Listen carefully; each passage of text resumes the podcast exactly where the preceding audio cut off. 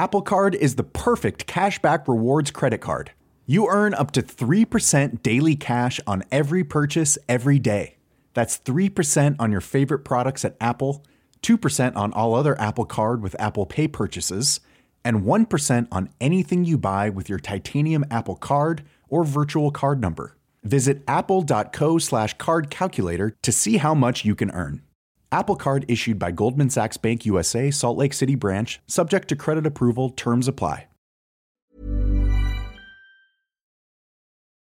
Hi, this is Christopher Kimball. Thanks for listening to Milk Street Radio. You can go to our website, 177milkstreet.com, to get our recipes, to stream our television show, or to get our latest cookbooks. Here's this week's show.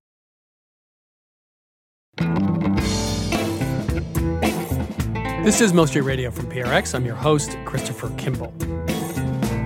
Our Syria is a collection of stories and recipes from Syrian refugees. Co author Dina Mousawi recounts stories of food, love, and death from a country that has turned into a war zone. The one thing that I think people miss the most is food. You crave that thing that, that reminds you of home. Before we get to my conversation with Masawi, it's reporter Layla Schlack who's explored the history of the Settlement Cookbook, all 34 editions and 2 million copies. Layla, how are you? I'm good, thanks. So, the Settlement Cookbook, when was it published? Why was it published? Uh, let's just start with the very beginnings here. Sure. So the first settlement cookbook was published in 1901, and it was, you know, all over the country. There were things called settlement houses, which were to help immigrant women from different places kind of integrate into their new life in the US. And cooking was a big part of it because, you know, you had these people coming from places where they had different ingredients. Um, so the settlement cookbook was from the settlement house in Milwaukee, which was run by an affluent German Jewish woman. But the people coming to it were mostly Russian Jewish immigrants. So there were recipes to essentially kind of recreate Russian Jewish foods and German Jewish foods in a way that was a little bit more American. But it also had a lot of tips on housekeeping. You know, it was all about how to have a happy marriage and be a good mother. And I think of it as kind of like Goop or Martha Stewart, where it's really like it was a lifestyle publication. It was this is how you be a good, happy, healthy American. So, so they would say things like, uh, "Use a tablecloth, and your your life will be immeasurably better." Right? Exactly. Yeah, I would say things like, right, even if you can't afford a nice tablecloth, a cheap tablecloth is better than no tablecloth because it shows that you put time and thought into this dinner that you're about to have. So there were a lot of women in the late 19th century, early 20th century who were putting out these books. You know, Fanny Farmer, Mrs. Beeton's sure. Book of Household Management. So this was not unique. There were lots of other books like this that, w- that were not just cookbooks, right? Right. I, I think part of this was to make the people using the book become American. And so I gather most of the recipes were actually there to have them adapt to America and become part of the melting pot, right? Yeah, a lot of the recipes, right, were not old world, but they were still kind of familiar not all of them. Some of them were very American. Like there are chocolate chip cookies in there, you know. But what's interesting to me about settlement specifically is that it's become so emblematic of what Jewish American cooking is. I, I know the Settlement Cookbook, even when I was a kid, you know, if you go to someone's house, you'd often see that yellow book on the mm-hmm. shelf. Uh, in, even in the 1940s and 50s. It lasted quite a long time. So, how did the book change over time to adapt to a very different America? So it changed a bunch of times. And one of the biggest ways is that it became more recipes and less housekeeping tips. And it really they just kind of picked up on what are people eating now. I mean, it's it's interesting to see that each subsequent edition really sort of reflects the food trends of the time. So, for instance, the 1991 edition has things like pad thai in it. And also, you know, the little pullout about using margarine instead of butter because in the 90s, that's what everyone thought was the right thing to do. So, really, a lot of thought and research went into each edition to to look into what people needed to know now. And have you cooked out of this book a lot? Um, it's one of the books I learned to cook out of, and, and that was an old edition. I think it was like the 1922 edition was the one I learned that we had in my house growing up, um, and it still has that feeling of being a time capsule. You know, there, there's one aspect of this we've not really talked about. Uh, there was a moral undertone to all of this. Yes. And, and the notion that if people took care of their homes in the proper manner, they would also take care of their community. Right.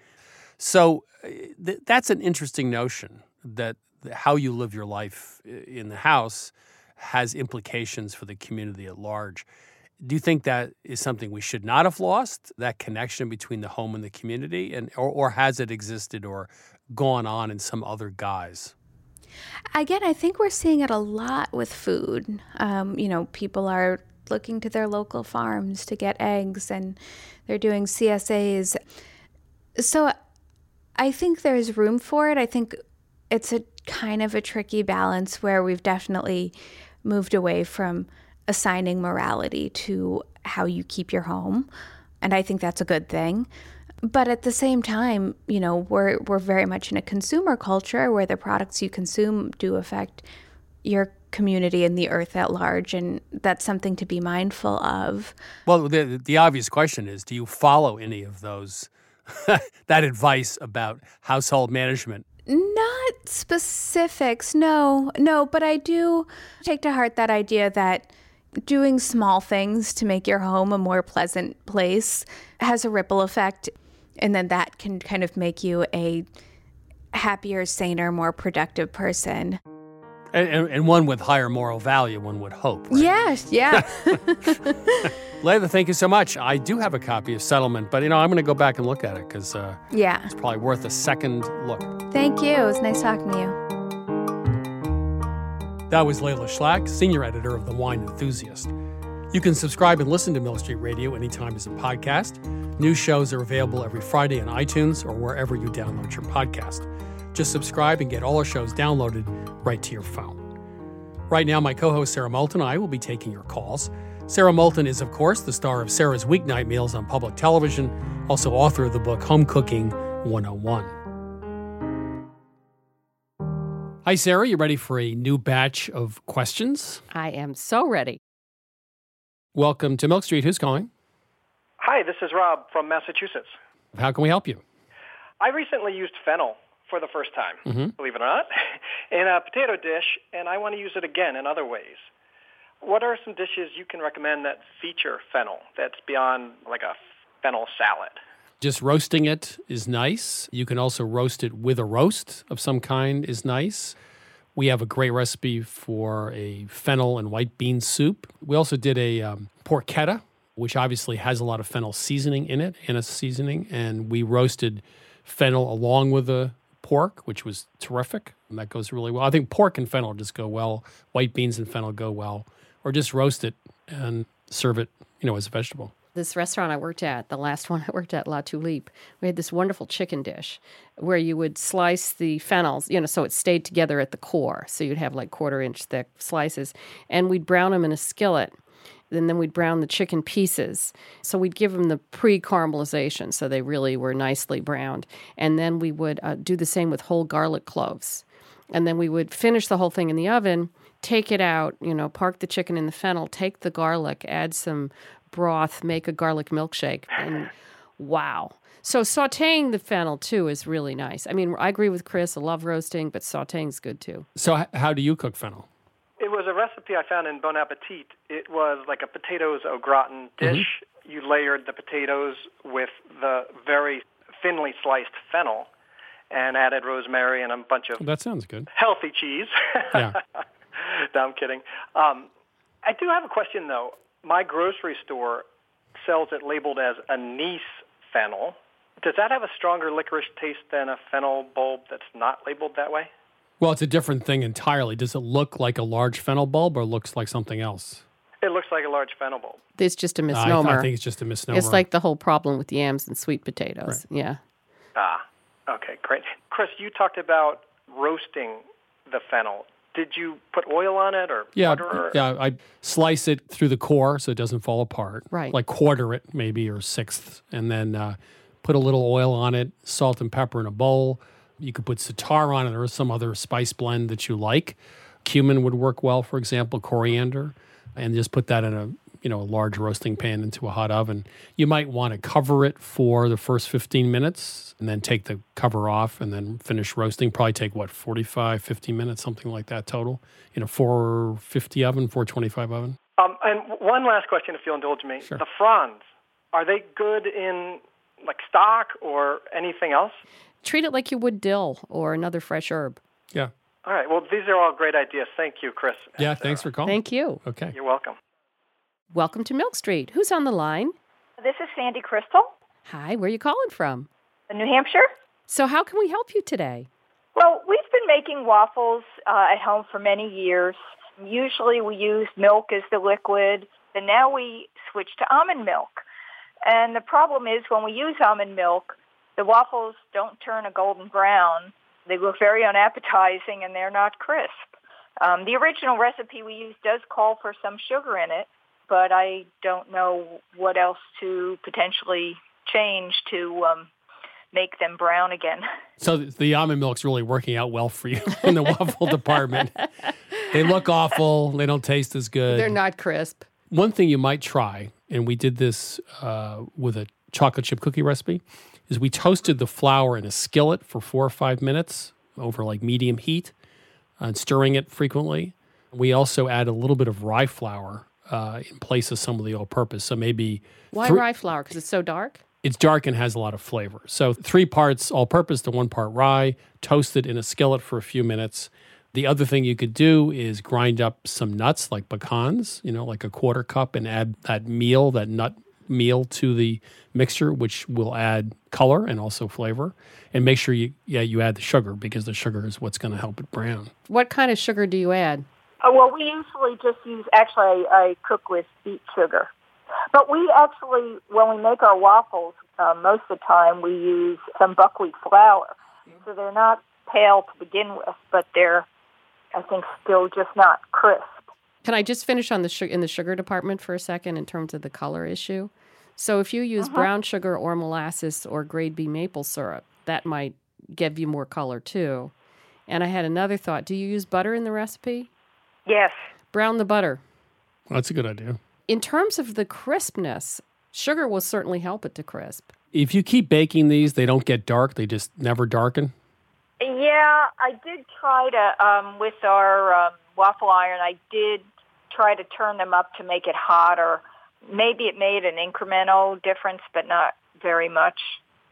So can you leave just leave them in longer? Have you tried that? That's a silly question, but I guess I've never tried to leave them long enough that I kind of went, whoops, didn't work. It was too long.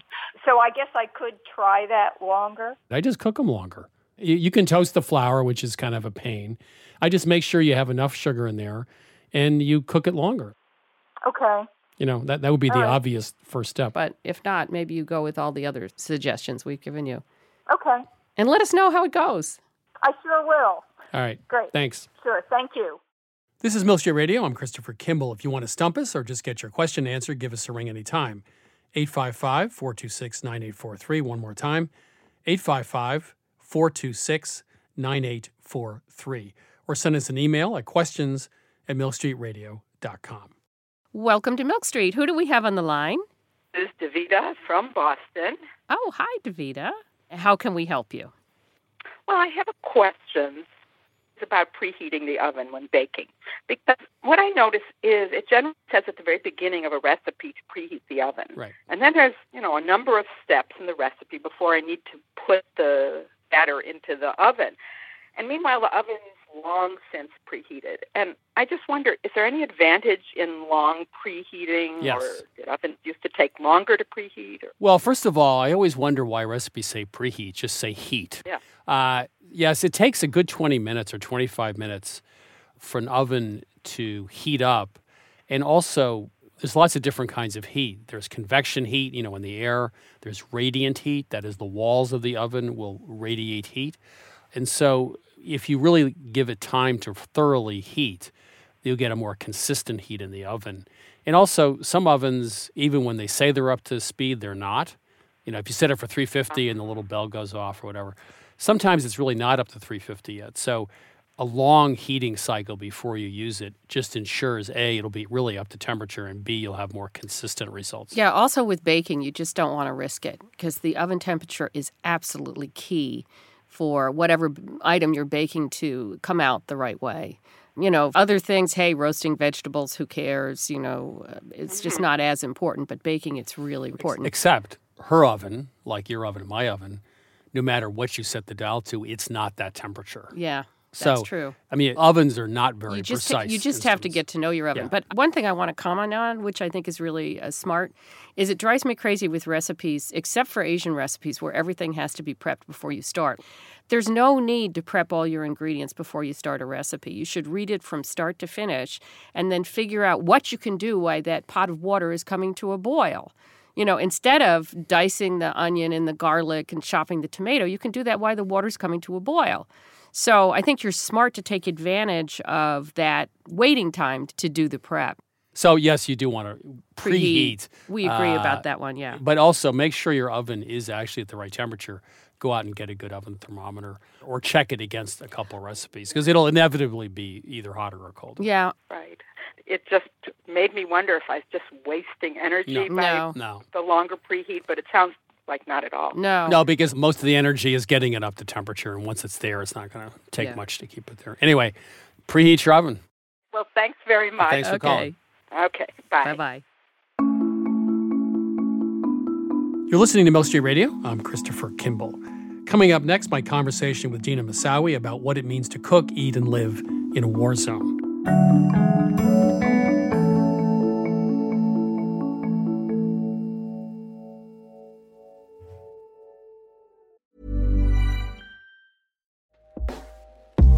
everyone, I've been on the go recently Phoenix, Kansas City, Chicago. If you're like me and have a home but aren't always at home, you have an Airbnb. Hosting your home or a spare room is a very practical side hustle. If you live in a big game town, you can Airbnb your place for fans to stay in. Your home might be worth more than you think. Find out how much at airbnb.com/slash host. Apple Card is the perfect cashback rewards credit card. You earn up to 3% daily cash on every purchase every day. That's 3% on your favorite products at Apple, 2% on all other Apple Card with Apple Pay purchases, and 1% on anything you buy with your titanium Apple Card or virtual card number. Visit apple.co slash card calculator to see how much you can earn. Apple Card issued by Goldman Sachs Bank USA, Salt Lake City branch, subject to credit approval, terms apply. You know, wonderful pistachios have become my go to snack. Now, I could list all the health benefits. They're a good source of protein, fiber, and unsaturated fats, but for me, flavor comes first, and that's why it's pistachios, not peanuts, in our household. Wonderful pistachios come in a variety of flavors and sizes, including sea salt and vinegar, chili roasted, and smoke barbecue. Check out wonderfulpistachios.com to learn more. That's wonderfulpistachios.com. This is Street Radio. I'm Christopher Kimball. While working on a theater project with Syrian refugees, British Iraqi actress Dina Mousawi and Syrian TV producer Itab Azzam began collecting recipes and stories from the people they met, resulting in the cookbook Our Syria Recipes from Home. The result was actually more than a cookbook, it's a chronicle of life in a war zone where a simple roast chicken is worth risking death. Dina, how are you? I'm fine, thanks. How are you? Good. Uh, let's start at the beginning. Could you just describe briefly how this book got started? Yeah, so Itab and I um, worked for a few months in Beirut, and we worked with a, a large group of um, Syrian women, and we trained them to become performers, and we, we did the show in Beirut. And during the process of making the theatre project, the women would constantly invite us to lunch in the camps because they're so hospitable and they kept, you know, they, they were so proud of their food and their cuisine and they wanted to invite us. So quite often we would spend afternoons and evenings going over and eating with them and sharing stories and sharing recipes. And that's how the idea came about because Itab and I came back to London and we thought, how do you know they're so fantastic these stories and the recipes how do we share them and then we came up with the idea of the cookbook So, uh, something interesting about Syria, uh, and I read Itab's preface to the book. She talks about growing up essentially behind the Iron Curtain under Assad. And, and she mm-hmm. says that as a result, the consumer revolution missed her, right, and her family. And she said mm-hmm. uh, everything is cooked fresh. Uh, the Syrians have always made their own cheese and yogurt, grow their own olives for olive oil and roses for rose water. So, despite the horrific conditions, the, the food supply and the way people cook is actually superior in many ways to the more consumer world that we live in today. Is that right? Yeah, yeah, I agree with that. That's kind of what what she grew up with and, and very similar to what I grew up with in Iraq. There were no sort of ready made foods and products um, and if there were they were very very expensive. So it was always about fresh ingredients even though that was more time consuming. You know people would spend time going out and picking the the fruits or the vegetables or the herbs and making a huge sort of event of it. There's one dish that's um, chard, and the introduction is that a lot of women in the village around where Itab grew up would go out into the, the fields and the hills and they would pick chard and other herbs and kind of it for them it was an excuse to get away from home and their husbands and, and kind of just be the women together and gossiping and singing and and they and it, it was kind of an enjoyable event you know you mentioned in the book there's a horror of wasting food in mm-hmm. fact, in a stuffed zucchini dish, the part you scoop out before you stuff it is saved and used. Uh-huh. So, could you just talk about that the, the notion that nothing's thrown out?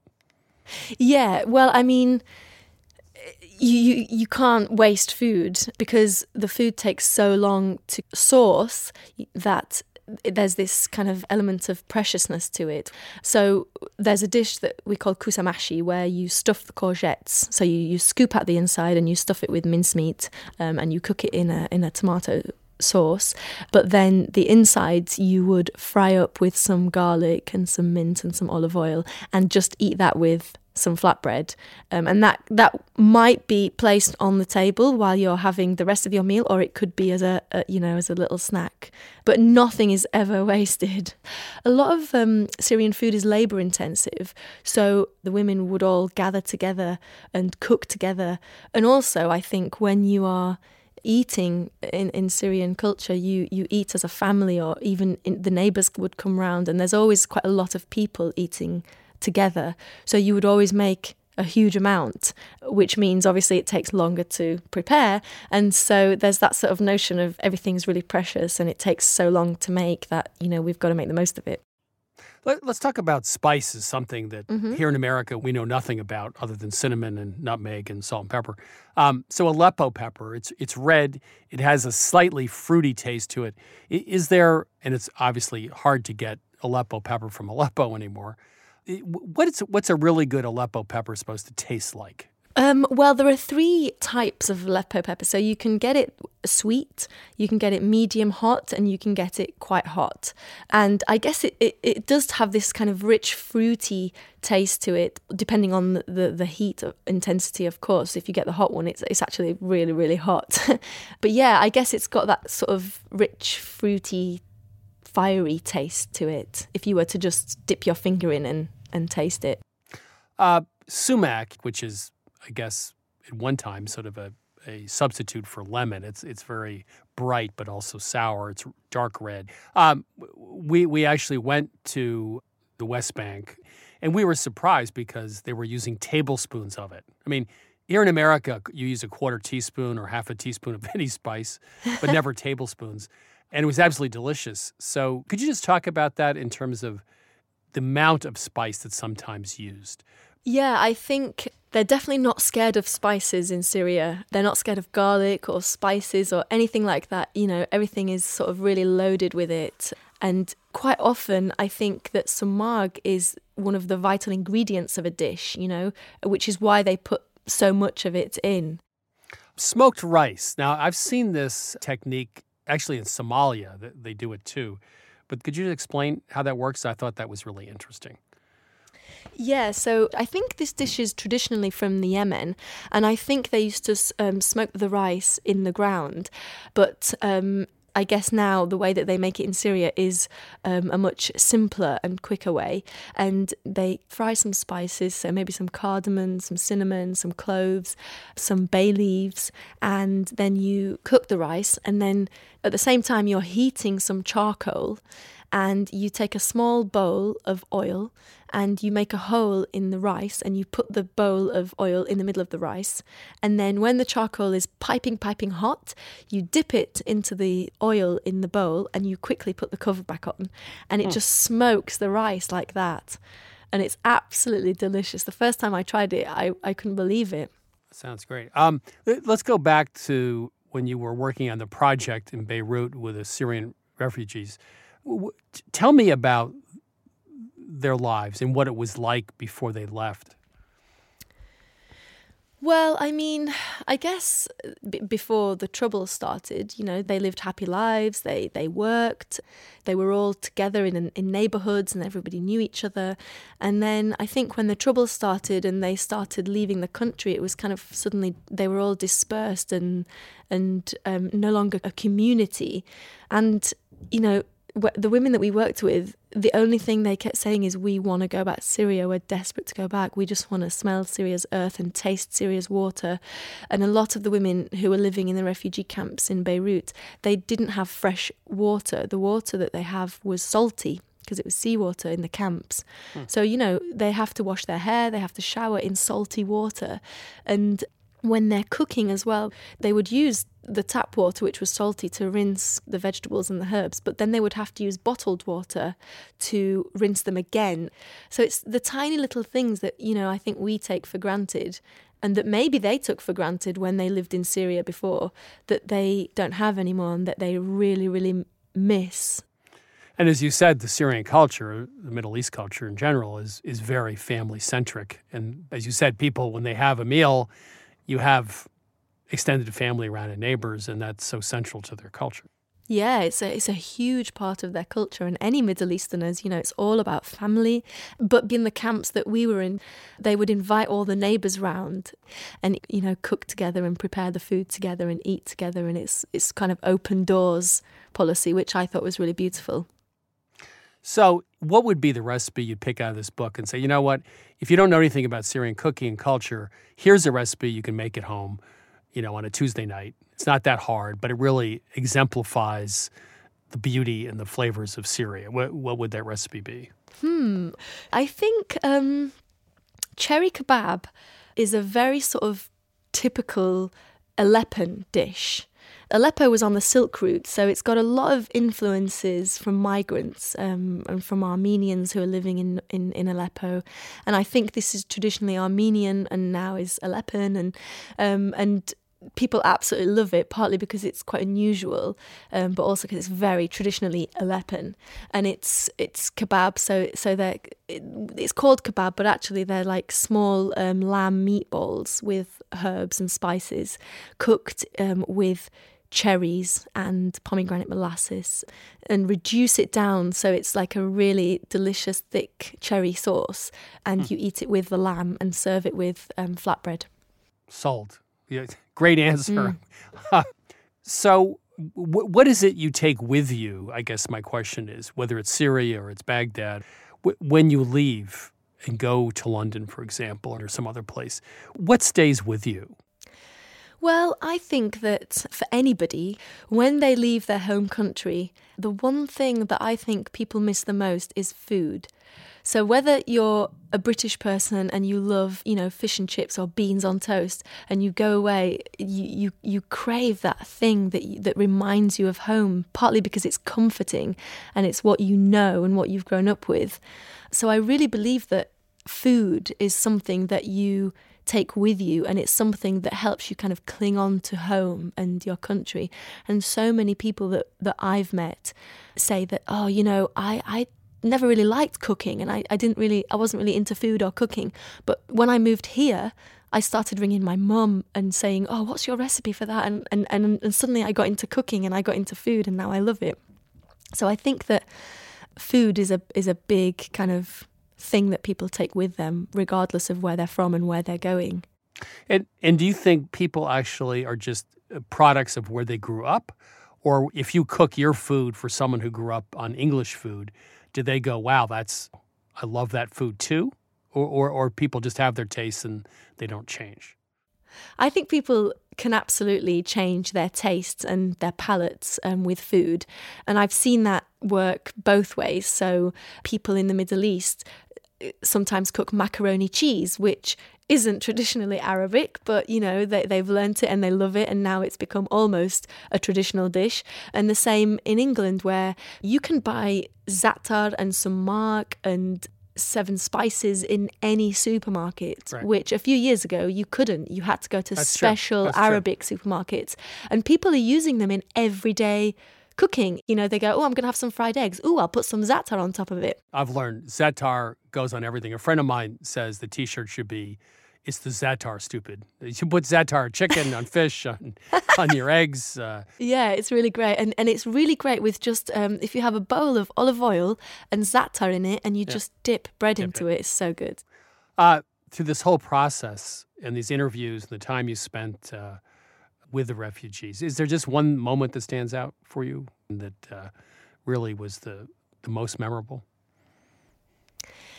I think for me it was it was a story that um, one of the women told us, and the story is that we met Ahlam, and she lived in Damascus, and she went to visit her uncle, and suddenly their area was under siege, and, and they couldn't go back to their home. And she said, "But we've left a chicken in the fridge," hmm. and they said, "Well, you're just gonna have to forget it." And she's like, "What are you crazy? There's a whole family that need feeding. I'm gonna go and get that chicken." Hmm.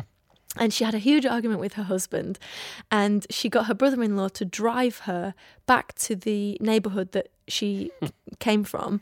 And, you know, there was fire and bombs and, and mortar attacks, and she was hiding under verandas.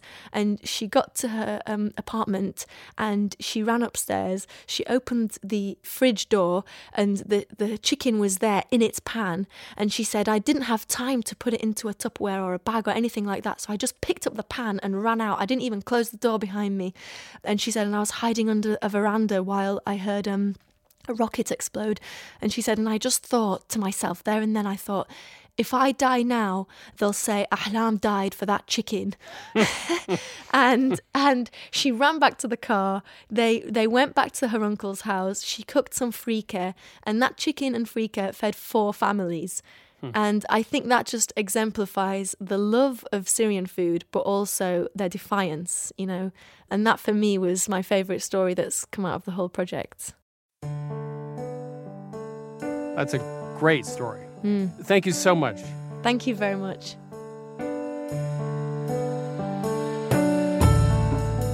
That was Dina Mousawi, co author of Our Syria. You know, a friend of mine in Vermont was a young mother in Croatia during the war in the early 1990s. She and her husband lived with the threat of snipers, food was scarce, and they were quite poor, living from hand to mouth. They then came to America. Her husband found a job as a dishwasher, and today he's a chef, and they have two gorgeous daughters. She told me recently, I'm never going to be rich, but I'm happy. You know, war is a terrible thing, but sometimes life is beautiful. Right now, we head into the kitchen at Milk Street to chat with Catherine Smart about this week's recipe. Catherine, how are you? I'm fine, thanks. How are you? You know, I was visiting with Jose Andres in Washington uh, six months ago, and he was opening a bunch of new restaurants, and he specializes in putting two different cultures together. But it turns out that the cultures he puts together actually historically have a reason to be together, and one of them is Peru and China.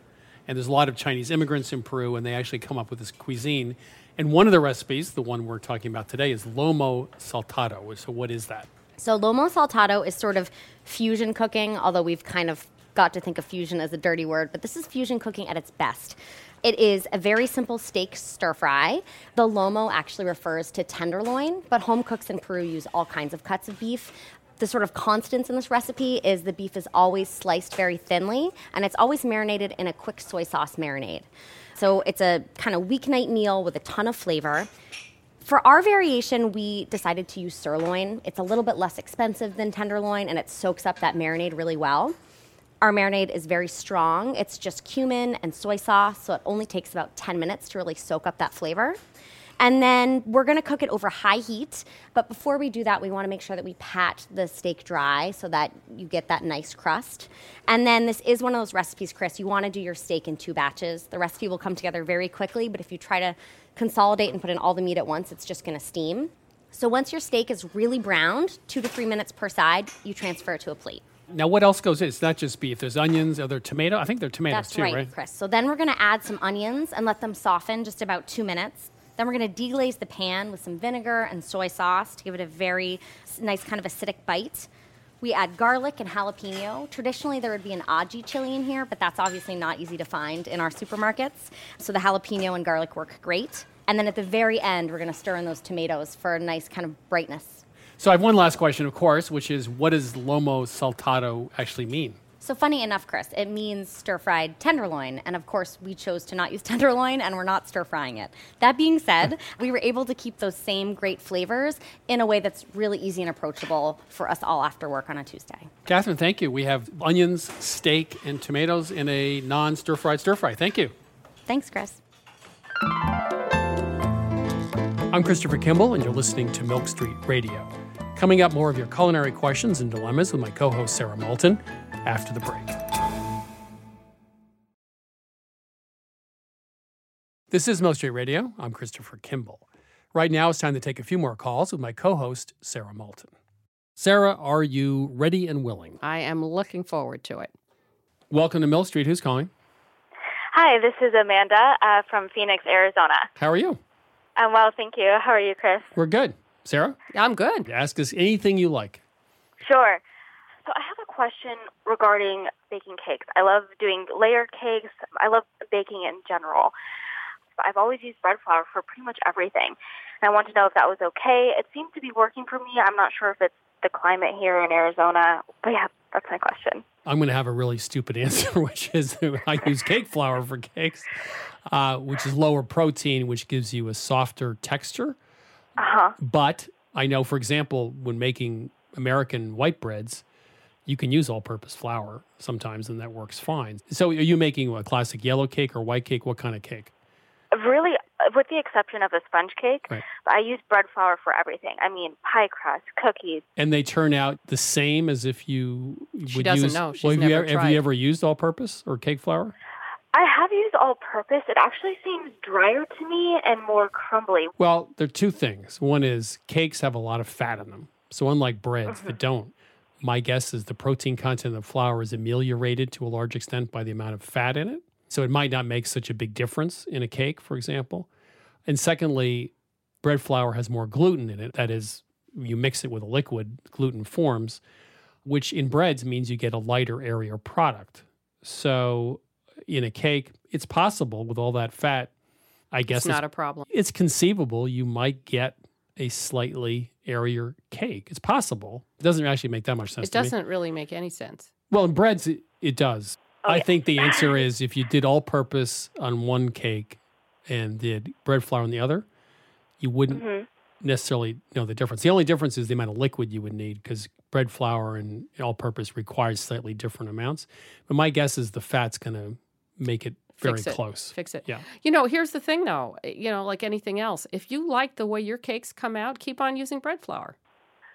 Why should we argue? good. Why should anybody influence you? You do what makes you happy. I agree. I agree. If you like it, fine. But you should, if you ever have a chance, actually, you know what? We should do this. Yeah. Put that on the list. Uh. a, a standard yellow cake, we'll try. With bread flour, all purpose and cake, Yeah. and see the difference. I Okay. think that's really good. and then we'll report back. Sounds good. I feel like a total rebel because I'm using bread flour for, you know, recipes that call for all-purpose or cake flour. What's the brand of bread flour you're using?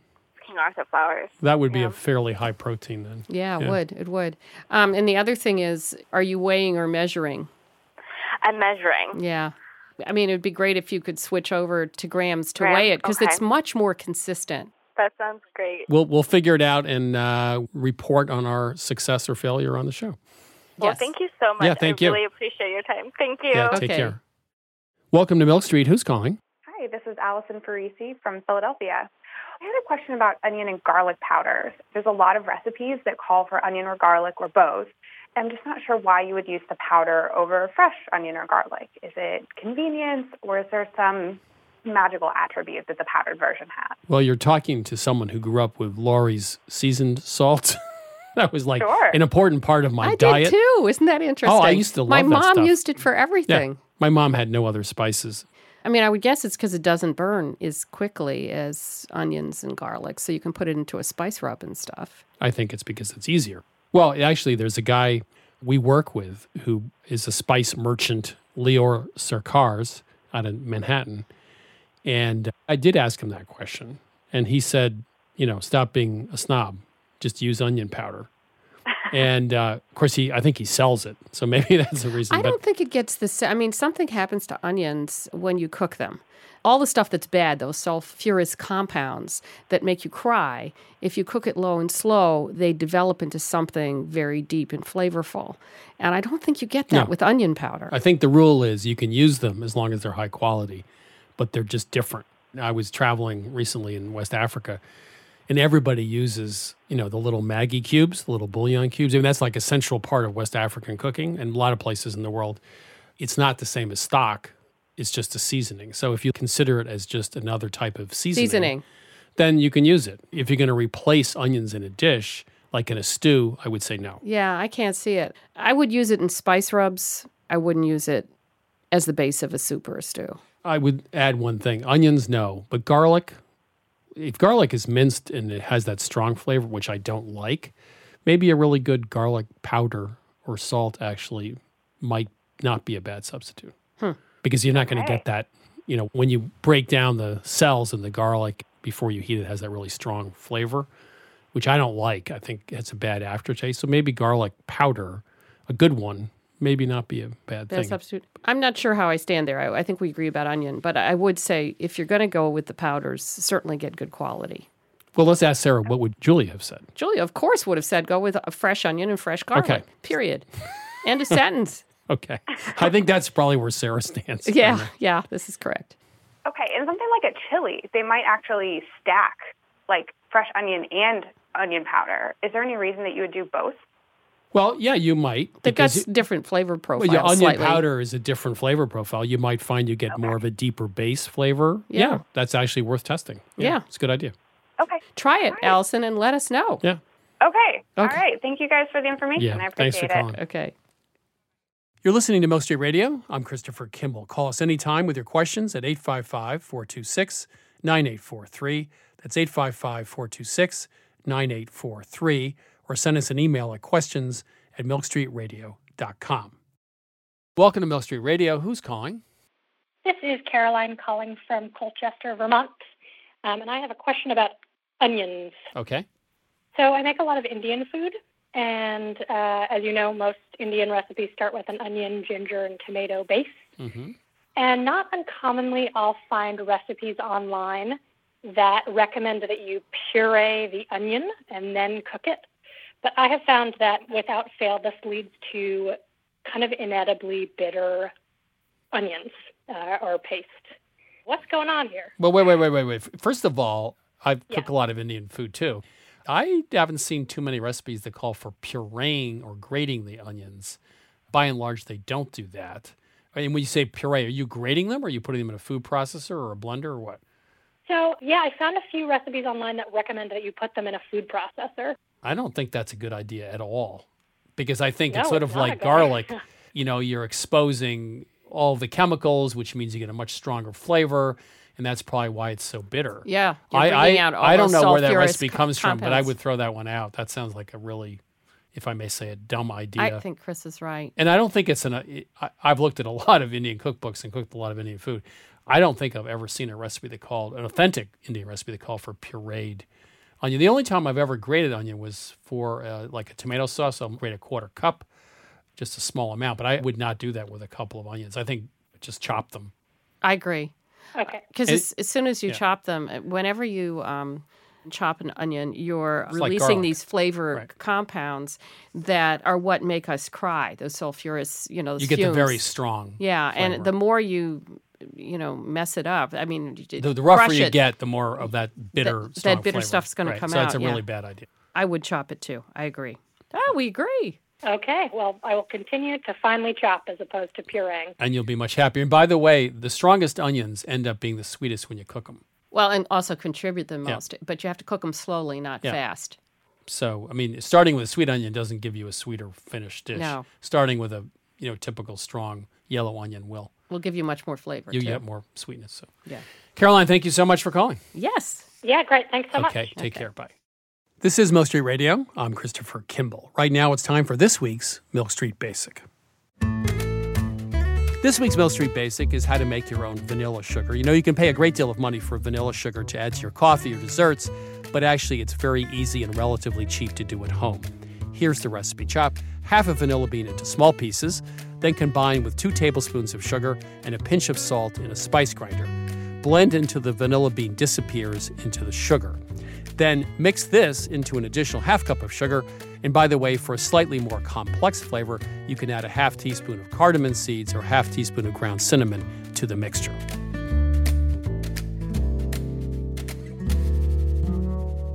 Now it's time to chat with Adam Gopnik, staff writer for The New Yorker and our in house philosopher. Adam, how are you? I am fine, Chris. How are you? Well, I'm just wondering uh, spring is upon us, uh, and what are you going to spring on me this week?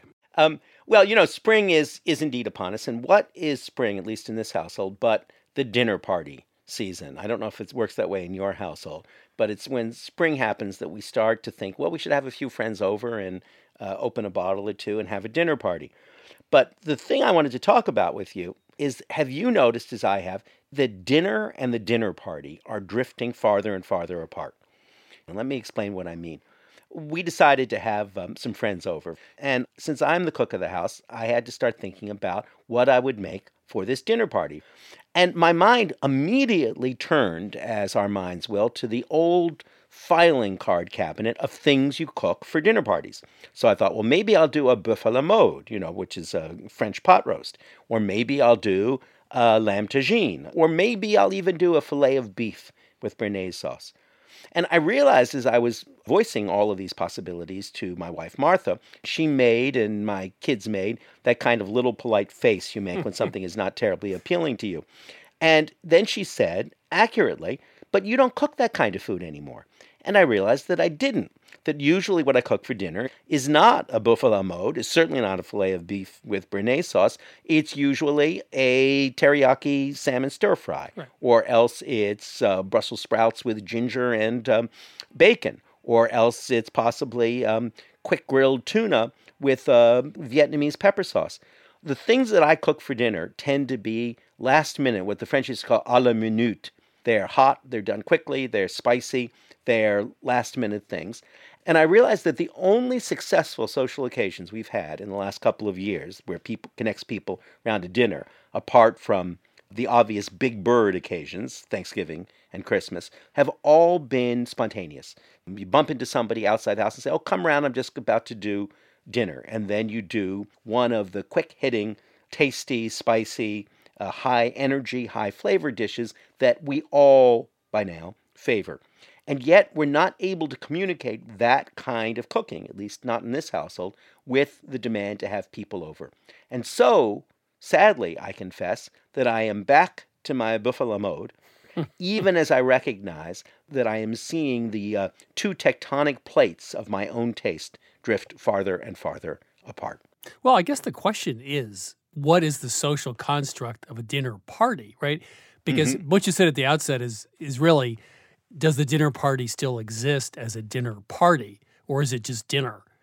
And I would argue that the old format of the dinner party, which was multi course, multi wine, sitting around the table, the conversation evolves over the time, people change chairs. Maybe that is, you know, went the way of Downton Abbey. And now you have a social event, but it's not a dinner party. I think that's exactly right. And that's exactly what I was reaching for. That the rituals and rites of the dinner party, as you and I at least grew up with them, have broken off now decisively from the rituals and rites of dinner. And as you say, it's happened in the past. We look now at the way food was served and the kind of food that was served at Downton Abbey. Or, as you know, one of my prized possessions is a menu from the banquet that was held in Eiffel's honor when the Tour Eiffel, the Eiffel Tower, opened in Paris. And it's a dinner that is simultaneously unimaginable and indigestible. Uh, we no longer can look at it as anything except a beautiful relic. And I think in our lifetime, Chris, and this is the point I'm making, the same thing has happened to the dinner party of our parents. The dinner party that you and I probably both lay awake at night hearing the happy sounds coming from the table. Our parents, without fully knowing it, were trying to imitate the manners of the French restaurants um, that they aspired to. And that was the kind of dinner that they put on at a party. We no longer imitate those manners, and as a consequence, the ritual that went along with them, the dinner party, is, I think, dying away. And this may be, in fact, the last dinner party that we ever give, and that the natural tendency of our time, which is to have people over for dinner, a very different thing from having a dinner party, is the one that will triumph. So we're going from formality to informality. And what's after that? Chaos? No, on the other side of informality is probably a return to formality Yes, on I'm our hoping. children's part. So someday you and I will discuss the return of formality, I- and oh I yay, suspect it will be a happy day. Absolutely. When our kids come back and reintroduce formality. As I said last time we spoke, we're already seeing that in a small form, in the form of the mixed drink. We Yeah, both uh, discarded the mixed drink as being a relic of our grandparents' time, embarrassing for those of us who were true wine drinkers. And now the mixed drink is making its comeback. It's probably the leading indicator of the eventual return of the dinner party. But for now, we have nothing but dinner. All hail the French 75. Adam, thank you so much. Pleasure, Chris. That was Adam Gopnik, staff writer for The New Yorker. You know, early in the show, I spoke with Layla Schlack about the Settlement Cookbook, and I did have a final thought. The Settlement Cookbook, much like the Boston Cooking School cookbook, was not just about recipes for food, it also offered recipes for a clean, orderly household. It's well known, however, that most late 19th century women wanted nothing more than to be emancipated from the drudgery of household management, and rightly so. But today, convenience has liberated us from the day to day chores of living. Food is really more about personal pleasure than family dinners. So today, we live in houses, not really households. As the Chinese say, be careful what you wish for. That's it for this week's show. If you tuned in too late, you can listen to our podcast on iTunes or wherever you get your podcasts. Remember to subscribe to the show. You'll automatically get every show downloaded to your phone each week. If you want to learn more about Milk Street, please head to our website, 177milkstreet.com. There you can download each week's recipe, subscribe to our magazine, watch our television show, and order our new cookbook. We'll be back next week, and thanks for listening.